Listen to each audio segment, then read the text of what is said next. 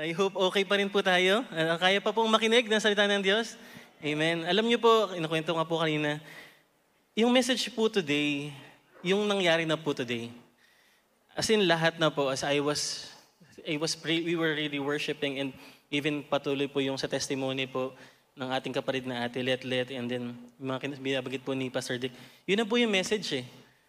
It is just a confirmation po na ito po yung gustong ipangusap po sa atin ng Panginoon. And I will see, sabi nga po ni Ate Letlet kanina, ang importante, huwag kang bibitaw. Huwag kang bibitaw sa Diyos. Yun po yung message ng Lord this morning. Yun po yung mensahe ng Panginoon sa umagang ito. Because ito po yung isa pong pinangusap po ng Lord sa akin sa ito po mga nagdaang araw. Sabi po, the truth is, life without Jesus is meaningless. Ang isang buhay po na wala po ang Panginoong Jesus ay wala pong katuturan at walang kahulugan. And as she was sharing po yung experiences po niya sa buhay niya na napagpala po siya and uh, we were praying for those po na, na nangangailangan, may needs po sa buhay natin and even yung mga tao po na merong mga pagpapala sa buhay. Alam niyo po, I've, I've come to really realize na inaunawaan ko po, I think lahat po tayo naunawaan po natin ngayong umaga, na wala pong katuturan ng lahat ng yon, wala pong kahulugan. Hindi lamang yung mga pagsubok, but even yung mga pagpapala natin, Walang kahulugan ng lahat ng ito kung wala ang Panginoong Jesus. Amen? Everything, sabi nga ni, ni, ano po, ni Solomon sa kanyang libro sa Ecclesiastes, everything is meaningless, but only kung wala po ang Panginoong Jesus sa buhay natin. Everything, pagpapala man po yan, problema man yan sa buhay, wala pong kadahilanan yan, wala pong katuturan, walang kahulugan kung wala ang Diyos sa puso natin. Siguro po, I will just make this short po itong message po na ito. I hope, I hope this I will make this short.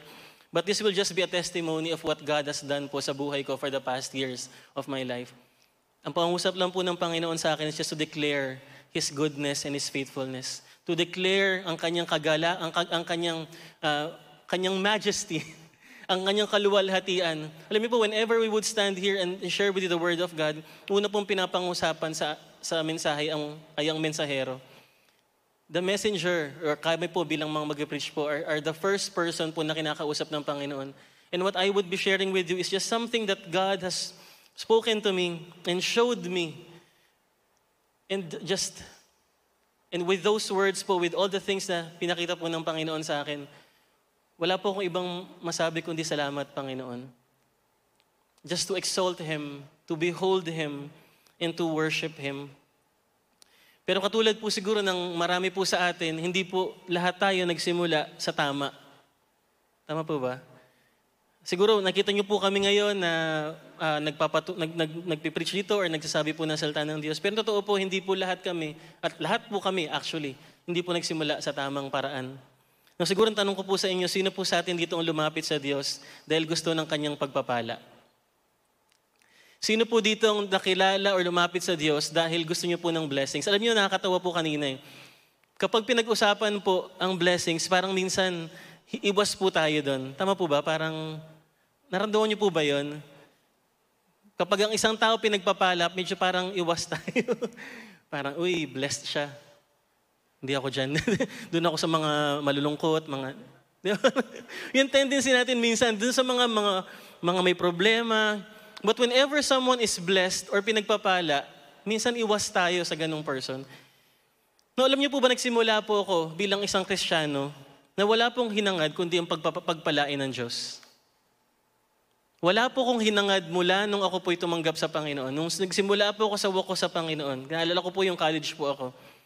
Nung tinanggap ko po ang Lord, sabi ko, sige, gusto ko ng blessing. Gusto ko kasi ng blessing ni God. Wala po nagtaas kanina ng kamay, no? Buti pa po kayo. Mababait kayo. ako po kasi hindi po ako ganun nagsimula. Ang ginagawa ko po noon, magisimbo po ako sa Christian church para ma-bless. Nag-aaral po ako noon. Naramdaman ko po na whenever I would go to church po on a Sunday sa Christian church, magiging maganda yung grades ko, yung exams ko, nagiging maayos. Ang ganda ng flow ng aking pag-aaral. Then maramdaman ko bigla na parang nawawala na yung swerte. Nawawala na yung blessing. After mga three or four weeks, parang wala na. Parang wala ng bisa ang aking pagiging kristyano. Ang gagawin ko po, babalik po ako sa dati kong simbahan. Sa dati kong pananampalataya. Sino pong gumagawa nito, wag na po kayo magtaas ng kamay. Dahil alam kong napaka-honest po natin. Pero honest na ginawa ko, gagawa ko po yung punta po ako ulit sa, sa church po before. Alam niyo na po yung ano po yung faith na yun. Babalik po ako, magisimba po ulit ako doon. Then maramdaman ko, ay, parang may kulang ulit. Magisimba ulit ako sa church, Christian church. Yan, para swerte ulit. Para blessed ulit ako. And I would do that many times in my life because ang intention ko lang ay mapagpala ng Diyos. Alam ko marami po sa atin ang lumalapit sa Diyos para pagpalain po niya. Nawang tanong, mali ba? Mali po ba ang lumapit tayo sa Diyos para hingin ng kanyang pagpapala? Mali ba na ang buhay natin ay naka, nakatuon sa pagnanais sa pagpalain niya? Na warning po, hindi po ito prosperity gospel na maling katuruan. But I would show you in the Word of God, nais ng Diyos na pagpalain tayo. At nais ng Panginoon na tayo lumapit sa Kanya upang kapitan at huwag bumitaw sa Kanyang pagpapala. Amen po? Let's read some of the scriptures po. 2 Corinthians chapter 9 verse 8. Magagawa ng Diyos na pasaganain kayo sa lahat ng bagay at higit, sa, higit pa sa inyong pangailangan upang sumagana kayo para sa mabuting gawa. Yun po yung prayer kanina eh. God wants to bless us that we, be, we may be a blessing to others para makita ng mga tao kung sino ang Diyos na ating pinagsisilbihan. The blessings that God gives to His people ay yung para patunay na ang Diyos na ating pinagsisilbihan ay buhay at totoo. Awit 31.19, kay sagana ng mabubuting kay sagana ng mabubuting bagay nalaan sa mga iyoy sa iyoy gumagalang nalalaman ng lahat ang iyong kabubutihang loob matatag ang pag-iingat sa nagtitiwala sa iyong lubos awit 67 verse 1 to 2 O Diyos pagpalain kamit kahabagan. Kami, Panginooy, iyong kaawaan upang sa daigdig mabatid ng lahat ang iyong kalooban at ang pagdiligtas. And awit 23 verse 6, kabutihay, kabutihat pag-ibig mo sa akin, hindi magkukulang. Siyang makakasama ko habang ako'y nabubuhay at magpakailanmay sa bahay ni Yahweh mananahan. And even before po tayo mag-end, mamaya pa po ah, mag-end ng every service po natin, we would always receive the blessings of God through our benediction mula po sa ating senior pastor. Ang sabi po ron sa bil, mga, bilang 6.24.26, Pagpalaing ka nawa at ingatan ni Yahweh, kahabagan ka nawa at subaybayan ni Yahweh, lingapin ka nawa at bigyan ng kapayapaan ni Yahweh. Now, all through the Word of God, makita po natin, hindi po mali ang hangarin ang pagpapala ng Diyos. Amen po? Tayo nilikha ng Diyos para naisin na pagpalain niya. At pangalawa, nais ng Diyos na tayo ay pagpalain. Kagalakan po sa puso ng Ama na i-bless po ang kanyang mga anak. Amen? Kaya whenever we would come to church po, hindi po mali na, Lord, I have come to bless your name, but also to ask for your blessing. To ask for your blessing, O God. Pero siguro ito po next na tanong, ano bang ibig sabihin ng pagpapala ng Diyos? Ano ba ang ibig sabihin or tunay na pagpapala or blessing ng Panginoon na kanyang hinahangad na patanggap natin at hangarin natin? Ngayong umaga po, gusto ko pong i-share lang sa inyo yung buhay, panandalian po, yung buhay ng isang tao sa Biblia na wala pong hinangad, kundi ang pagpapala ng Diyos sa buhay niya. And this person po, siya po yung pinakasikat in the Bible. Hindi po siya si David. Si David po ay binanggit sa Bible 974 times. Hindi rin po ang Panginoong Jesus. Ang Panginoong Jesus po ay binanggit po ng 1,310 times. Ang tao pong tinutukoy ko ay walang iba kundi si Jacob. Si Jacob. Bakit po na pinakamarami siya? Kasi nabago po yung pangalan niya from Jacob to Israel. Because he received the blessings of God. And ito po yung ating pag-aaralan ngayon. The God of Jacob, ang Diyos ng tunay na pagpapala. And yun po yung pinangusap po ng Lord sa akin one time while we were, while I was praying, Lord, what do you want me to share to your people? Yung just sabi po ng Lord, I am the God of Jacob. And just quickly, let's read po in Genesis chapter 32, verses 22 to 32, ang patungkol po sa isang yugto sa buhay ni Jacob kung saan niya nakatagpo ang Panginoon. Sabi po sa verse 22, Nang gabi ring iyon, gumising si Jacob at itinawid sa ilog Jabok ang dalawa niyang asawa labing isang anak at dalawang asawang lingkod. Pagkatapos, maitawid ang lahat niyang ari-arian na iwang mag-isa si Jacob. Doon, nakipagbuno sa kanyang isang lalaki hanggang sa pagbubukang liwayway. Nang maramdaman ng lalaki na hindi niya madadaig si Jacob, hinampas niya sa balakang at hinambas niya ito sa balakang at ang buto nito'y nalinsad. Sinabi ng lalaki, bitiwan mo na ako at magbubukang liwayway na. Ang sabi po ni Jacob, hindi kita bibitawan hanggat hindi mo ako binabasbasan. Wika ni Jacob. Tinanong ng lalaki kung sino siya at sinabi niyang siya si Jacob. Sinabi sa kanyang lalaki, mula ngayon, Israel, Israel na ang itatawag sa iyo at hindi na Jacob. Sapagkat nakipagbuno ka sa Diyos at sa mga tao at ikaw ay nagtagumpay. Ano naman ang pangalan mo? Tanong ni Jacob. Bakit gusto pang malaman? Sagot naman ng lalaki at binasbasan niya si Jacob. Sinabi ni Jacob, nakita, nakita ko ang mukha ng Diyos, gayon may buhay pa rin ako. At tinawag niyang Peniel ang lugar na iyon. Sumisikat na ang araw nang umalis siya roon at pipilay-pilay na lumakad. Iyon ang dahilan kung bakit hanggang ngayon hindi kinakain ng mga Israelita ang litid ng pigi ng hayop sapagkat iyon ang bahaging napilay kay Jacob. Pwede po tayong panadali ang manalangin po before we proceed. Lord, maraming maraming salamat po. Tunay, Lord God, wala po kayong ibang nais, Lord, sa bawat pagkakataon na kami po'y lalapit sa inyo, kundi kay papurihan, O God. Lord, napakabuti niyo po sa amin.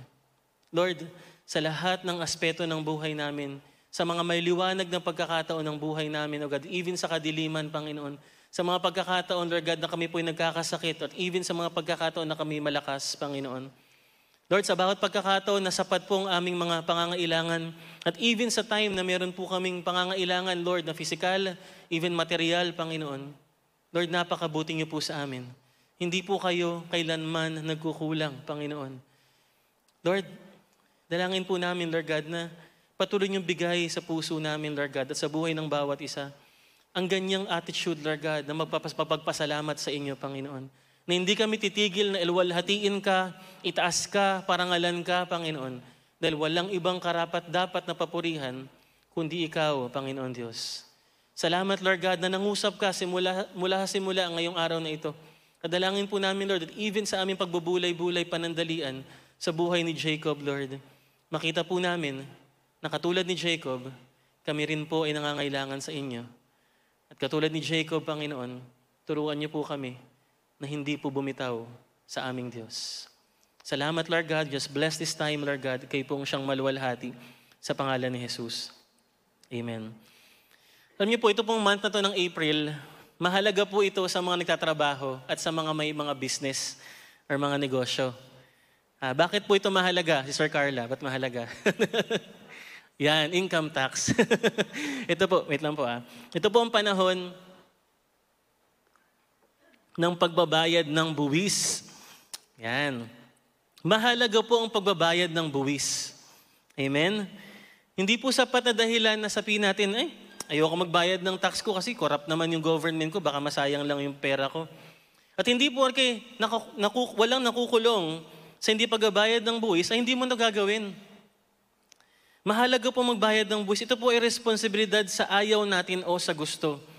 Now, bakit po ko nasabi to? Even ang Panginoong Isus po nagbayad ng buwis niya. He paid his taxes sa gitna ng gobyerno na hindi po uh, na mapagsamantala at corrupt nung time po niya. Na kung ang Panginoong Isus po nagbayad ng buwis, sino po tayo na hindi magbayad ng buwis? Ba tayo napunta sa buwis ano? Amen po ba? Amen. Kaya sa mga hindi nagbayad ng buwis, Pakiusap, bayaran mo na. Yan, hindi po ako nagpaparinig. Pero sa lahat po, general po yun. For every one of us, we are to pay our taxes. No, bakit po ako napasok sa buwis? Ano, ano ba yan, Pastor? Bakit biglang napunta sa taxes? I will just show you a picture po uh, ng isang graph. Yan. Ano po yan? Hindi po yan resulta ng survey. Hindi po yan resulta ng COVID-19 cases. Ito po ng mga nakaraang linggo, hindi ko po alam ba't po ako nilid ng Lord sa trabaho. Kahit sa trabaho po, nilid tayo ng Panginoon na gawin yung mga iba't ibang bagay. Ano. Hindi ko po alam bakit po lately, Tingnan ko po yung finances po namin sa company. Simula po nagsimula kami hanggang sa ngayon. Now, siguro sa mga hindi po nakakaalam, ako po ay nagkatrabaho at also part po ng isang business. Uy, yaman. Hindi, hindi po kayo mayaman. Papakita ko po sa inyo, ang hirap po namin. Nakita niyo po yung simula po ng mga, ng mga ano po dyan, ng curve po dyan. Sana makita niyo po. Ah, hindi masyadong medyo madilim pala rito. Nasa baba po siya, nasa negative po yung, yung pera. Sa simula, nagsimula po kami ng around 2005, 2006 na po yung nagsimula dyan. Nag-negative po kami, and then unti-unting umang, umangat ng konti, biglang bumaba na naman, hanggang tumaas ulit, hanggang bumaba na naman, hanggang bumaba ulit ng bumaba.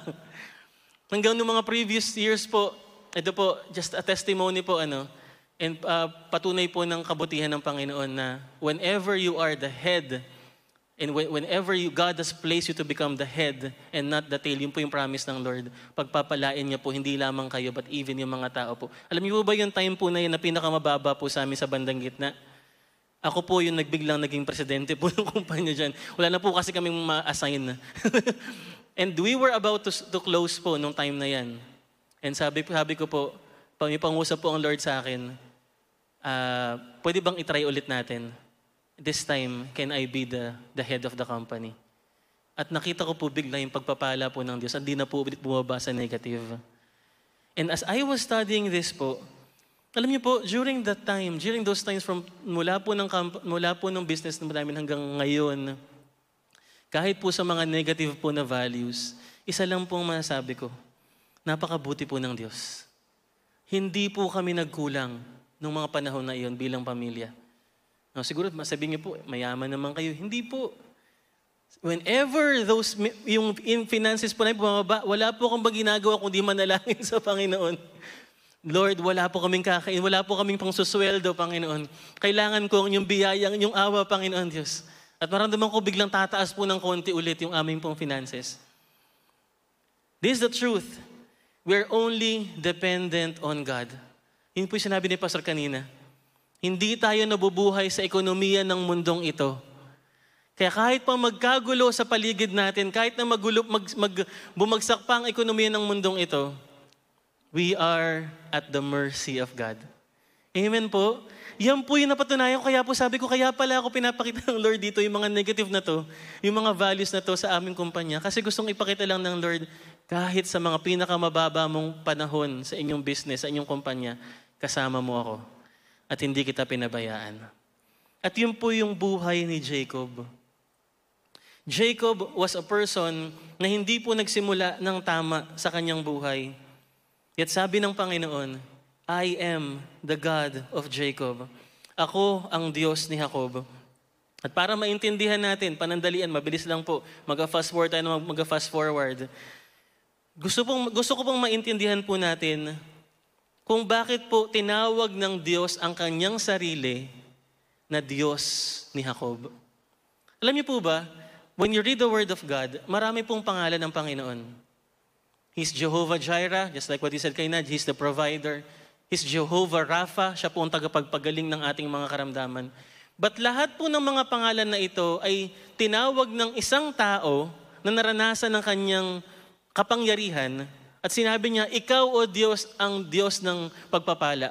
These are names that were attributed to God, given to God by the people na nakaranas nun. Pero the God of Jacob is the name na sabi ng Diyos, tatawagin mo ako bilang Diyos ni Jacob. It is one of the names na sinabi ng Diyos, This is my name. Yes, I am Jehovah Jireh, but I am the God of Jacob. Now, why did God tell him, tell us, or sinabi sa atin na siya ang Diyos ni Jacob? Tingnan po natin saglit ang buhay po ni Jacob. Si Jacob po ay anak ni Isaac at Rebecca. Now, patulad po ng marami pong istorya sa Bible, si Rebecca po ay hindi magkaroon ng anak. Hindi rin po siya, baog din po siya at hindi po siya magkaroon ng isang anak. At ang ginawa po ni, ni Isaac, pinag-pray po niya yung kanyang asawa na magkaroon ng anak. Genesis 25 verse 21, Hindi magkaanak si Rebecca, kaya't nanalangin, kaya't nanalangin kay Yahweh si Isaac, dininig naman niya, si, dininig naman siya at si Rebecca ay naglihi. Sabi po ni Dr. Billy sa kanyang libro, Husbands should pray for the void, unfulfilled, and unfruitful areas of need in the lives of their spouses. Bilang mga asawang lalaki daw po, tayo, uh, responsibilidad po natin upang ipanalangin yung ating mga asawang babae. Of course, hindi, hindi naman ibig sabihin na mga kababaihan lang ang merong pag may kulang sa buhay nila. Ano? But lahat tayo, we have our needs. Pero it is important for us as men to really pray and to be the head of the family na tayo po nanalangin sa ating mga asawa. Bakit po mahalaga ito? Lalo sa panahon natin, marami sa mga pamilya ngayon, ang mas nanalangin, ang asawang babae. Ang pinapanalangin yung asawang lalaki. Kaya totoo lang po, nagkakaroon po ng revival ngayon sa mga tatay.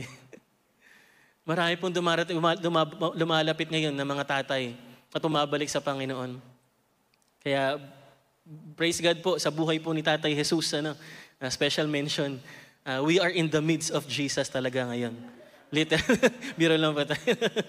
Jesus is in our midst talaga. Kaya literally and spiritually.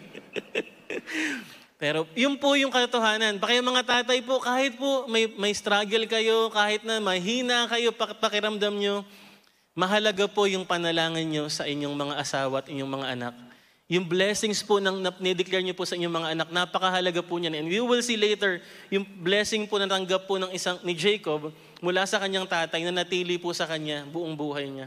At hindi po ito umalis. So fathers, start praying for your wives. Amen? Simula po tayong manalangin sa ating mga asawa at sa ating mga anak. At marami po sa mga, ah, hindi, hindi ko na po banggitin ito, baka magalit ang mga babae. Okay. So dinig po ng Diyos ang kanilang kanyang panalangin at binigyan sila ng not one, but two. Kambal po. Bigyan sila ng kambal. Sa verse 22 sabi diyan, kambal ang kanyang dinadala at nasa tiyan, tiyan pa'y nagtutulakan na ang dalawa. Talaga naman. Mag-aaway agad. kaya't, kaya't sabi ng ina, kung ngayon pa'y ganito na ang nangyayari sa akin, bakit pa kumubuhay? Biruin niyo po yun, ano? Kaya siya'y nagtanong kay Yahweh, Minsan, sino po rito masaya sa mga anak nila? Hindi, parang tayo, excited tayo sa ano eh, pag yung sa mga bagong tatay, bagong mga, eh, mga, mga mag-aasawa ngayon, ano, magkakaroon ng bagong baby. Yes, excited ako. Sino kayang, sino kayang kamukha? Yan. Yung dalawa ko pong anak, kamukha kamukha ko yata pareho. Excited tayo.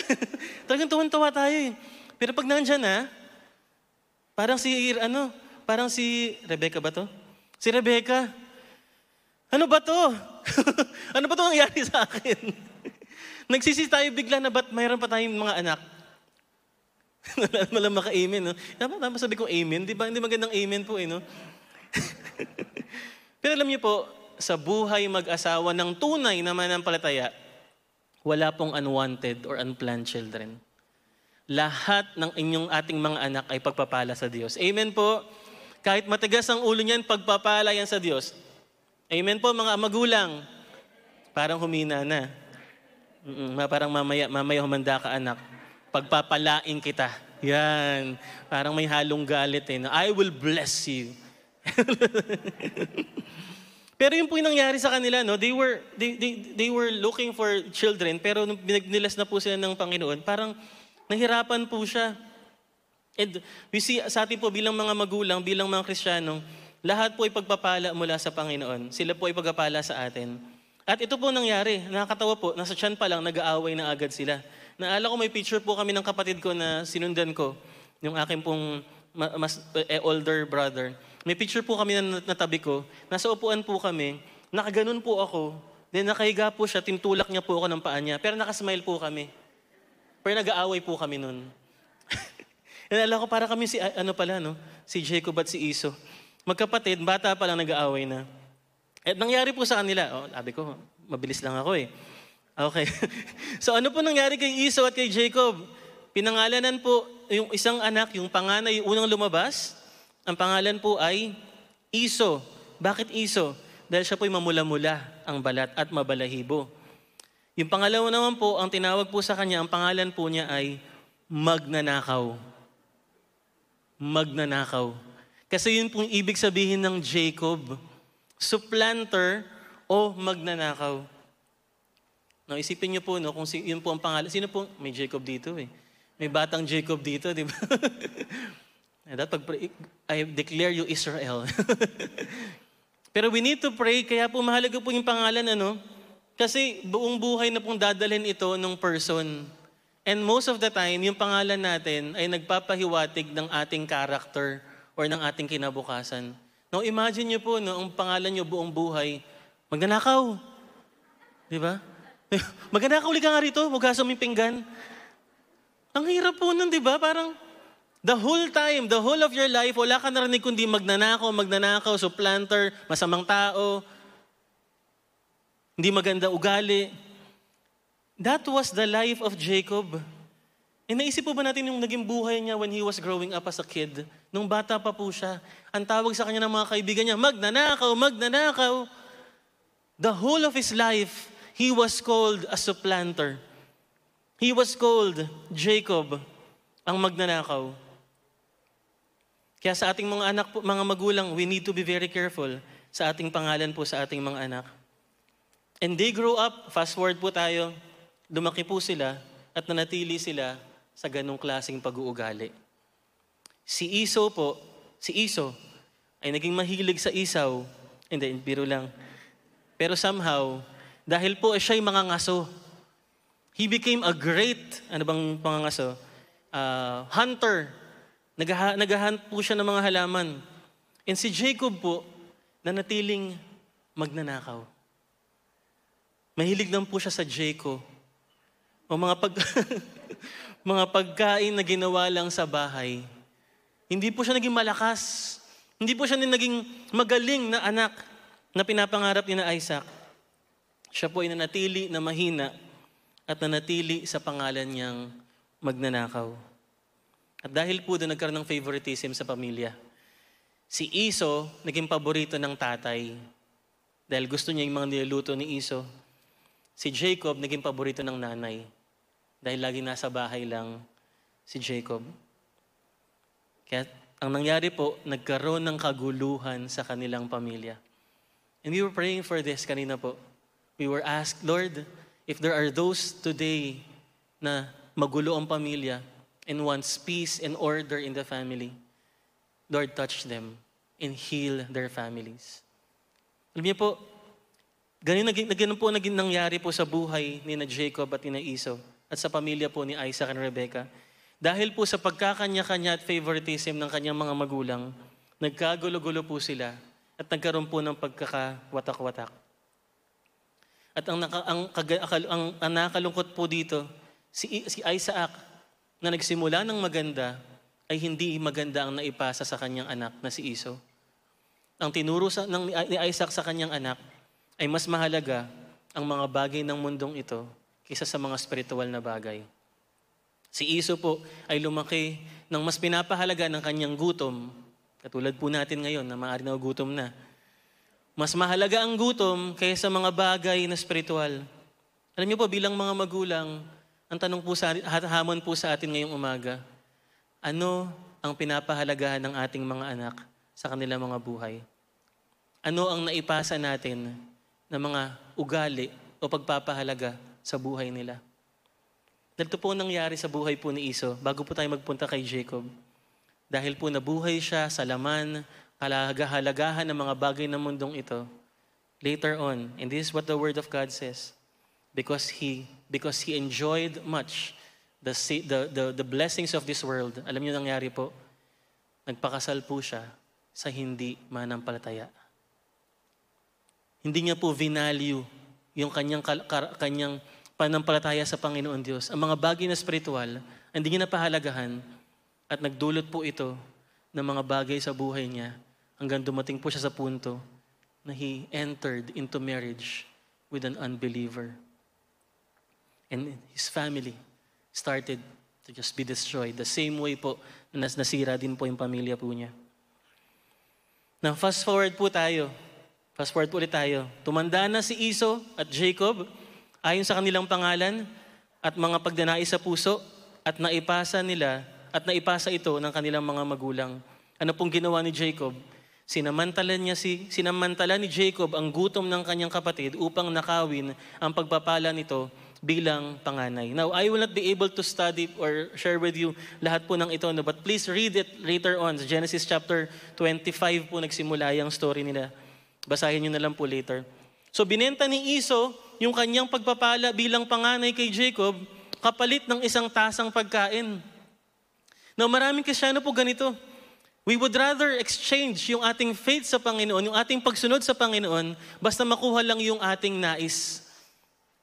Sige, okay lang ako, uh, okay lang ako na uh, mag-compromise sa aking faith sa trabaho ko. Importante, ma-promote ako. Sige, okay lang makuha tong project na to. Kaysa, uh, di bali nang medyo may mga under the table, meron akong bibigay na konti sa, sa, ano, sa, sa mga nag-handle dito. Basta makuha ko lang tong project na to. Or okay lang na i-compromise ko yung faith ko sa Panginoon, basta sagutin mo lang ako. Many of us are living that way right now. We are compromising our faith because we want the things of this world. Sabi po sa Philippians chapter 3 verse 19, kapahamakan ang kahihinatnan nila sapagkat ang dinidiyos nila ay ang hilig ng kanilang katawan Ikinirarangal nila ang mga bagay na dapat sana nilang ikahiya.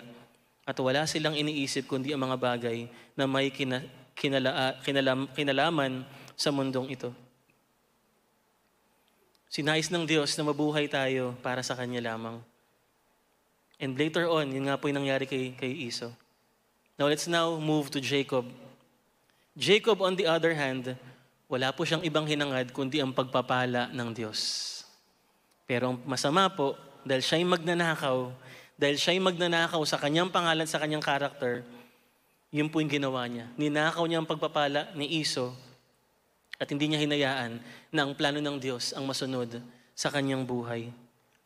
Hinayaan niya ang kanyang sariling diskarte, ang kumilos at gumawa para makuha ang pagpapala ng Diyos. Yun po yung ginawa ko. When I was starting my faith with God, diniskartehan ko po para makuha ko yung blessing ng Lord. But later on, nakita po ni Jacob na hindi ito sapat. Jacob sought to obtain the blessing which God had, had declared before his birth, but he did this by deceit ng panluloko. Ginawa niya po, kinuha niya yung pagpapala na ito mula sa Panginoon para lang at sa pamamagitan ng maling paraan. Again, fast forward ulit tayo. Si Isaac na po ay sobrang tanda na. He's now 140 years old at handa na niya nang ibigay ang pagpapala niya sa kanyang mga anak. Sa loob ng limampung taon, dupating na ang araw na ibibigay ni Isaac ang kanyang pagpapala. Nasa tingin po ninyo kanya ibibigay ang pagpapala na yan? O nakatulog na po kayo? Tingin niyo po kayo, no, kay Isaac o kay Jacob? Ay, ay sa kay ay, Iso. Kay Iso niya po ibibigay yung pagpapala na ito. Pero alam niyo po ba, again, hindi ko ma-discuss po ito, God said to them, to the family of, of Isaac and Rebekah, mangunguna ang, ang pangalawang anak kaya sa panganay na anak. Jacob I loved, but Esau I hated. And God was telling them, Isaac, pagpalain mo si Jacob, hindi si Esau. Pero pinili ni, ni Isaac si Iso na pagpalain. So yun po ang nangyari. Pagkatapos nakawin ni Jacob ang pagpapala ng kanyang kapatid na si Iso, niloko niya ang kanyang magulang. At ito po, remind, siguro isang paalala po sa atin. Nang ginawa po ito ni Jacob, nalokohin ng kanyang tatay, hindi po siya bata. He was already 70 years old nang diniceive niya ang kanyang magulang upang tanggapin ang pagpapala na iyon. Now, what, what are we showing here? Ano po nakikita natin dito? Na natili si Jacob sa kanyang karakter bilang magnanakaw. Ninakaw niya ang, pag, ang pagpapala ng Diyos mula sa kanyang magulang. Ninakaw niya ang pagpapala ng Diyos para sa kanyang kapatid. Ninakaw niya ang maraming bagay at mga plano ng Diyos at dahil nais niya lamang ang pagpapala ng Panginoon para sa buhay niya. And then, dumating po siya sa hantong na ng kanyang buhay when he said, gusto ko nang bumalik muli sa aking pamilya. Ngunit dumaan po siya sa napakatinding mga pagsubok at mga paghihirap sa buhay at hindi po siya napatawad pa ni Iso nung, nung oras na ito. And then, here we see, after 20 years of his working, dun po sa kanyang tiyuhin na si Laban, handa na po siyang muling bumalik at humingi ng tawad sa kanyang pamilya. He is now a broken person. Handa na po siyang harapin si Iso at humingi ng tawad. At dito niya natagpuan ang Diyos. This is the time when Jacob wrestled with God and seek His blessings. Yun po yung binasa natin kanina. Then, this, then Jacob was left alone in the camp and a man came and wrestled with him until the dawn to, began to break. Now, marami po nagsasabi na, is, this, is it an angel? Marami po na nagpapatunay na ito po ang Panginoong Jesus mismo. Here we see God wrestled with Jacob. And this is very special. Ang isang tao po na katulad ni Jacob, kung isipin po nating mabuti, malabong katagpuin ng Diyos. Amen po. Kapag nakakita na yung mga balita sa, sa, sa mga news, mga, mga, mga mamatay tao, naisip po natin sana makatagpo po siya ng Panginoon. Most of the time, when we see a person na katulad po ni Jacob, sabi natin, ah, wala nang pag-asa tong taong ito. But the God of Jacob did not give up on Jacob.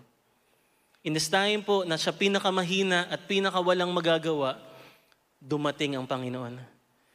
He's amazing God that He would meet people such as Jacob at katulad po natin. So here we see the God of Jacob it meets those who are hungry and longing for Him. Ang Diyos ni Jacob ay ang Diyos na kumakatagpo doon sa mga tao na nagnanais at nag, nag, nauuhaw para sa Kanya. You see, marami po sa Biblia ang nagkaroon po ng encounter sa Panginoon. We see Abraham, David, Peter, and other mem- people. Wala, pero wala pong katulad ni, ni Jacob. I remember na shinare po ni Pastor Rose last Wednesday. Sabi po niya, Kapag gusto mo makipagniig sa Panginoon, kailangan sadyain mong makipagniig sa Kanya. Kailangan mauhaw ka talaga sa Panginoon. Kailangan sadyain mong makipagtagpo sa Panginoon Diyos. Dahil kung hindi ka seryoso sa Panginoon at hindi ka desperado sa Panginoon, ang Diyos ni Jacob ay hindi kailanman magpapakita sa iyo at magpaparamdam sa iyo. Ngunit doon sa mga tunay na uuhaw at naghahangad sa Kanya, sila ang pinaparamdam ng Panginoon, ng kanyang pagmamahal. When I received the call of God in my life po, I was alone there in the prayer mountain asking for God to speak to me. We need to be intentional with our prayers. Kamusta pong ating mga devotions? Alam niyo, nakaka-amaze po ang Panginoon. During po itong mga nakaraang buwan po ng aking pagbabasa ng Biblia, every time, what I would be reading kung ano pong basahin ko sa Biblia, yun po yung magiging mensahe ng Panginoon during Sunday service. And I would be amazed sa Lord, grabe. Ganun ka pala mangusap sa mga taong naghahangad talaga sa'yo. Ang Diyos ni Jacob ay handang katagpuin ka sa gitna ng iyong pangailangan at yun po yung ginawa ng Panginoon sa umagang ito. Amen? Pangalawa, in the times or in the midst of hopelessness, distress, and our lowest point, the God of Jacob suddenly comes. Kung tingin mo, walang ginagawa ang Panginoon sa buhay mo, kung tingin mo kinalimutan ka na ng Panginoon, suddenly, the God of Jacob would come and say, I have been with you. Kasama mo ako mula pa simula hanggang sa ngayon. Jacob wrestled with God at hindi siya bumitaw sa Panginoon.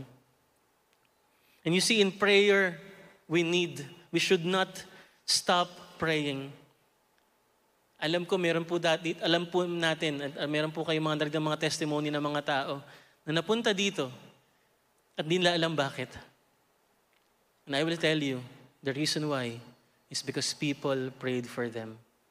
And people didn't stop praying for them. Kaya na-miss po ko sa testimony ni Atilet kanina. For years, 20 years, we have been praying and I have been asking, Lord. And then suddenly, God came. That's the God of Jacob. Hindi po deserving si Jacob. Yet God came suddenly. Third, the God of Jacob values our faith and prayers. The God of Jacob values our faith and prayers. Nang maramdaman ng lalaki na hindi niya madadaig si Jacob, hinampas niya ito sa balakang at ang buto nito'y nalinsad. Our discouragements or our failures, our problems should not silence our prayers. Amen po? We should not stop praying because things are getting difficult or more difficult. All the more, we should pray and wrestle with God. All the more that we should not let go of God sa kabila ng mga kadiliman sa ating paligid. Sa kabila ng mga problema sa ating buhay, we should not let go. Alam niyo, totoo lang po, kaya naman agad, we can see na patayin agad ng Panginoon si Jacob noong time na yun eh. He was wrestling with God Himself. And God could have done that. God would, God have just snapped His finger and say, hindi na kita gamitin. Pero God had mercy on Jacob Why? Dahil hindi siya bumitaw sa Panginoon. I will not let go until you bless me. You see, true followers of Christ are those who understand that they are weak in themselves, but strong in Christ. Ang tunay na manampalataya daw po sa Panginoon ay ang, ang, ang nakakaunawa na sila ay mahina, pero ang Diyos ay makapangyarihan. Majesty. Amen? Amen po. I think can we just, just uh, clap our hands sa Panginoon. He deserves all our worship. He deserves all our worship. And ito po, just last two na lang po, mabilis na lang po. The God of Jacob and the true blessings of the God of Jacob come to those who never let go of Him. Who never let go of Him. Even if it will cause Him pain and sufferings. Even if it will cost you our life, our lives, will we still hold on to God? Kahit na po yung atin pang pinag, pinag, pinagpapahalagahan ang, ang, ang presyo ng pagsunod sa Panginoon, will you not let go of God? Hindi ka ba bibitaw sa Panginoon? Because those who never give up, give up are those who receive the blessings and the true blessings of the God of Jacob. Pinagpapala ang taong nanatiling tapat sa kabila ng mga pagsubok sapagkat matapos niyang malampasan ang pagsubok, tatanggap siya ng gantimpala ng buhay na ipinangako ng Panginoon sa mga umiibig sa Kanya. Now, just quickly po, I would like to ask my sister po, she would be sharing with, with us just a song, uh, special song number po before I proceed po with the last point. Mabilis na lang po, uh, we are about to end. We'd like to ask Sister Amy to render po a song number for us. sa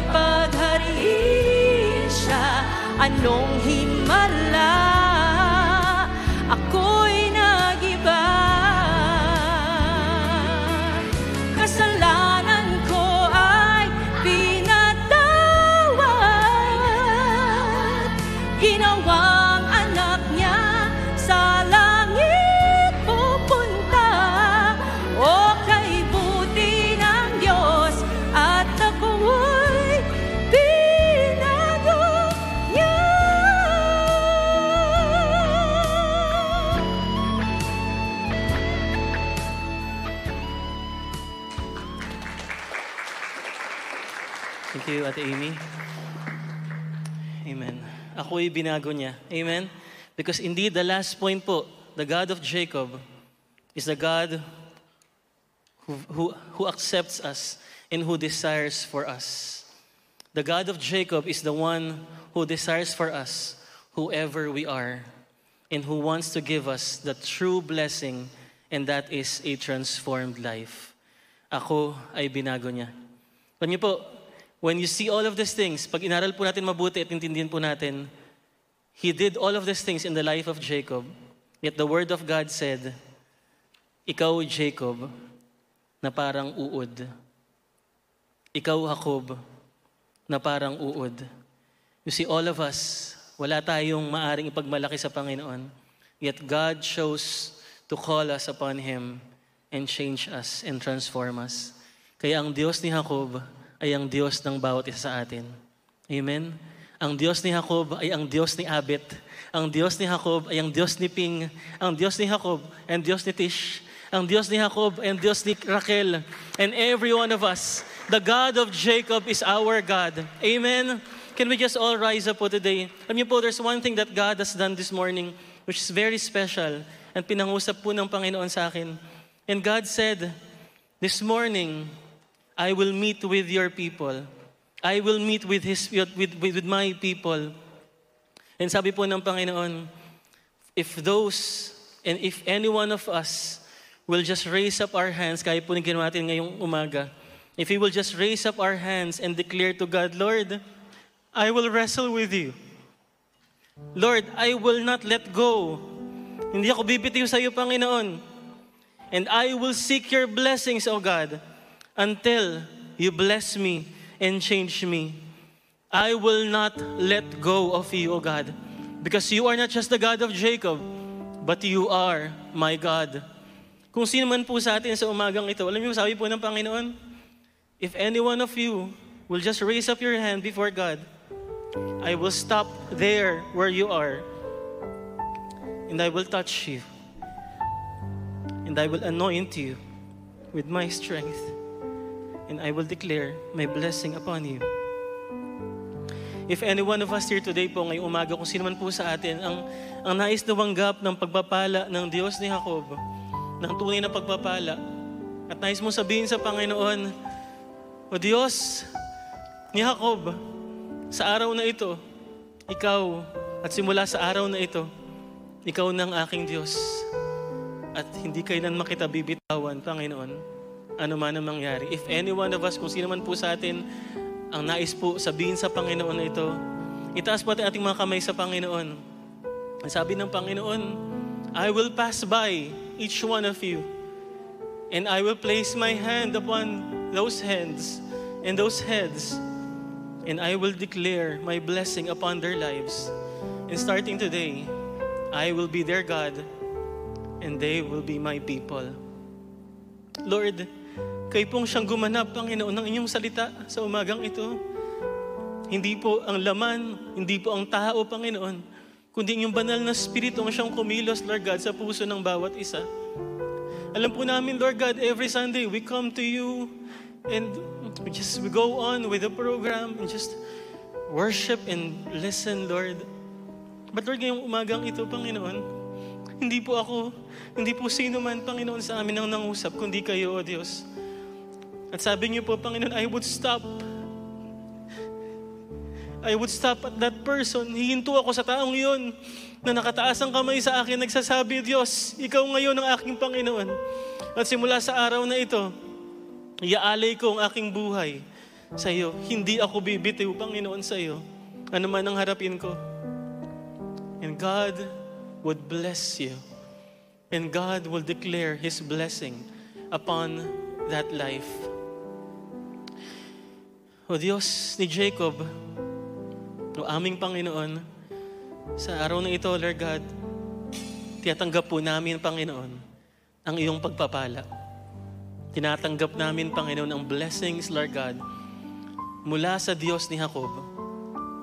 Mula sa Diyos na hindi nagkukulang, mula sa Diyos na hindi nagmamaliw, mula sa Diyos na nagmamahal sa amin, mula sa Diyos na namatay sa krus para sa aming mga kasalanan, mula sa Diyos na hindi makailanman kami iniiwanan, pinapabayaan, Panginoon. Sa umagang ito, tinatanggap po namin ang inyong pagpapala, Panginoon Diyos. At lukuban niyo kami patuloy, Panginoon, sa araw-araw ng aming buhay. Na bagamat hindi kami karapat dapat, O Diyos, ng anuman mula sa inyo, yet you said, I will bless thee. I will bless my people, O God. Tinatanggap po namin pagpapala ninyo, Panginoon, sa umagang ito. At dalangin po namin, O God, I pray for my brothers and my sisters, Lord, that each one of us, Lord God, hindi ako bibitiw sa Panginoon Diyos hanggat hindi mo ako pinagpapala, Papa Panginoon. Hindi ako bibitiw, O Diyos, hanggat hindi ako napagpapala at nababago, Panginoon. Maraming maraming salamat po, Panginoon. Just thank you, Father, for what you have done today, Lord. And we pray, Lord God, that each one of us, even as we again live our lives, Lord, may we never forget, may we never forget how you have been faithful to us, Lord God, all through our lives, Lord. All through our lives. You will, you have been, and you will always be faithful to us, Lord. Salamat, Panginoon, sa iyo pong lahat ng papuri, pasalamat at pagsamba sa Diyos na aming pinapupurihan at pinagsisilbihan sa matamis na pangalan ng Panginoong Jesus. Amen.